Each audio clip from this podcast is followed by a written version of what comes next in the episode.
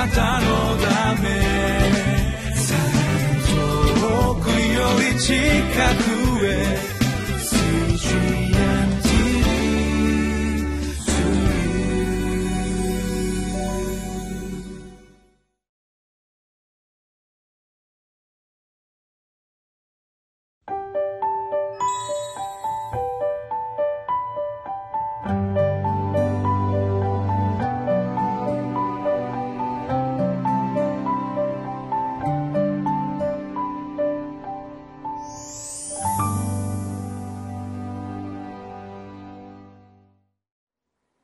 んにちは。岸和田北聖書協会牧師の栗原澄人です。1月6日金曜日。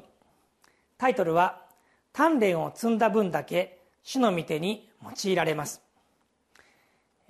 パウロがテモテに教えていることを学んでいます。今日は自分が教えられることとそして自分が教えることえー、このことについて考えていきたいと思います。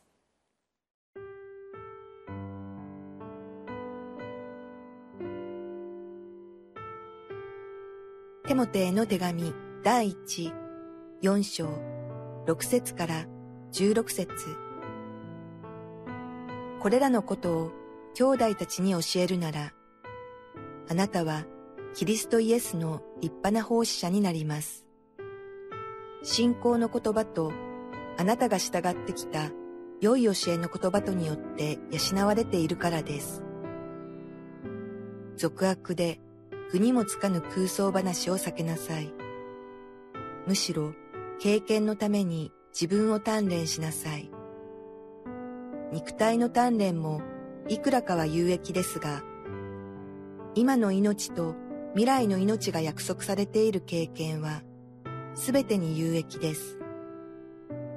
この言葉は真実であり、そのまま受け入れるに値する言葉です。私たちはそのために労し、また苦心しているのです。それはすべての人々、ことに信じる人々の救い主である生ける神に望みを置いているからです。これらのことを命じ、また教えなさい。年が若いからといって、誰にも軽く見られないようにしなさい。かえって言葉にも態度にも愛にも信仰にも純潔にも信者の模範になりなさい。私が行くまで聖書の朗読と勧めと教えとに専念しなさい。長老たちによる暗守を受けたとき、予言によって与えられたあなたのうちにある精霊の賜物を軽んじてはいけません。これらの務めに心を砕き、しっかりやりなさい。そうすれば、あなたの進歩はすべての人に明らかになるでしょう。自分自身にも教えることにもよく気をつけなさい。あくまでそれを続けなさい。そうすれば自分自身をも、またあなたの教えを聞く人たちをも救うことになります。えー、今日の箇所で、えー、教えられること、それは、えー、自分が教えられたことを、えー、教える、えー、私が御言葉によって神様から教えられたことを私は他の人に語り教え伝えるんだということです。6節に最初の6節ですね。これらのことを兄弟たちに教えるならあなたはキリストイエスの立派な奉仕者になります。奉仕者としてあなたは教えるものとして用いられるでしょう。多くの人を本当に教えることができます。なぜでしょうか？信仰の言葉とあなたが従ってきた良い教えの言葉とによって養われているからです。あなたの知識が多いからではない。あなたのこの語り方が上手だからではない。あなたがその教えと言葉によって養われている。だからあなたがそれを語る時にあなたはキリストイエスの立派な奉仕者になることができるんだ。パウロはそのようにテモテに語りました。これと同じことをもう2つ見ることができると思います。11節にはこう書いてあります。これらのことを命じまた教えなさい。これらのことを命じまた教えなさい。これらのことこれらとは何か。そうです。その前に書いてあるところです。7節から10節までに記されていることと言っていいと思います。パウロが手元に対して経験のために自分を鍛錬せよ。そのように言いました。御言葉を聞きそしてそれを深めそしてそれに従っていく。肉体の鍛錬もいくらか有益ですが今の命と未来の命が約束されている経験は全てに有益だ。霊的な鍛錬を経験してそこで本当に教えられるよくわかるこれらのことを命じまた教えなさい。伝言ゲームのようにですねこう言われたからこう言いましょうそういうことではない。自分の中で本当に教えられてあるいは悔い改めさせられたそういうことを教えなさいよ。そのようにパウロは語っています。そしてもう一つ16節こう書いてありますね。自分自身にも教えることにもよく気をつけなさい、ね、教えること他の人に教えることに気をつける。でもその前に自分自身に気をつけよ。そうです。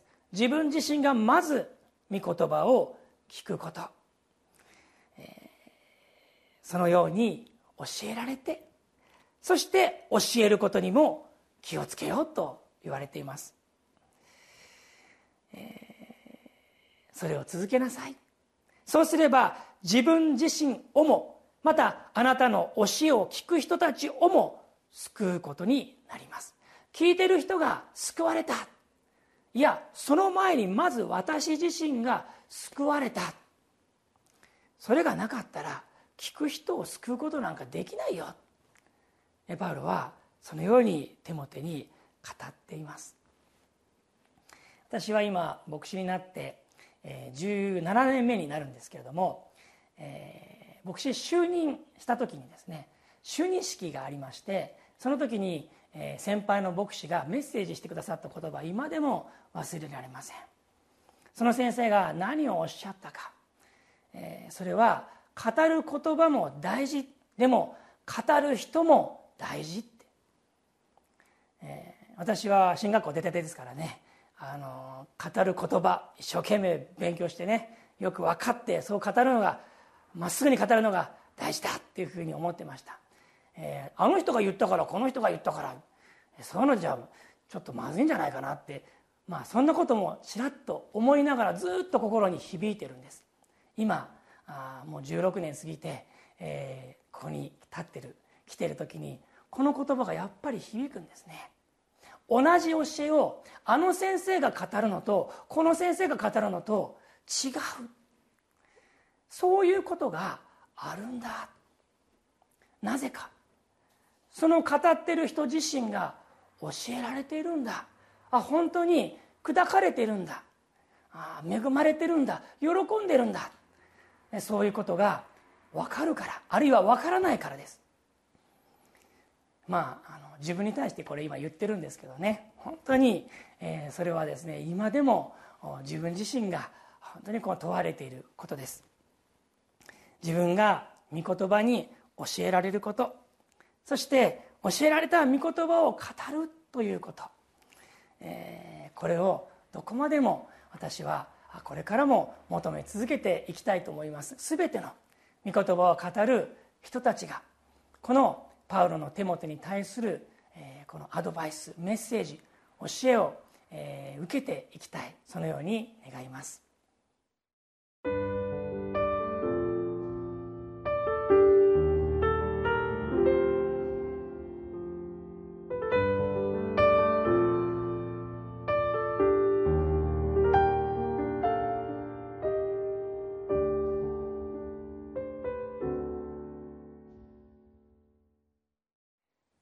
今日のこの箇所には有名な御言葉がありますね。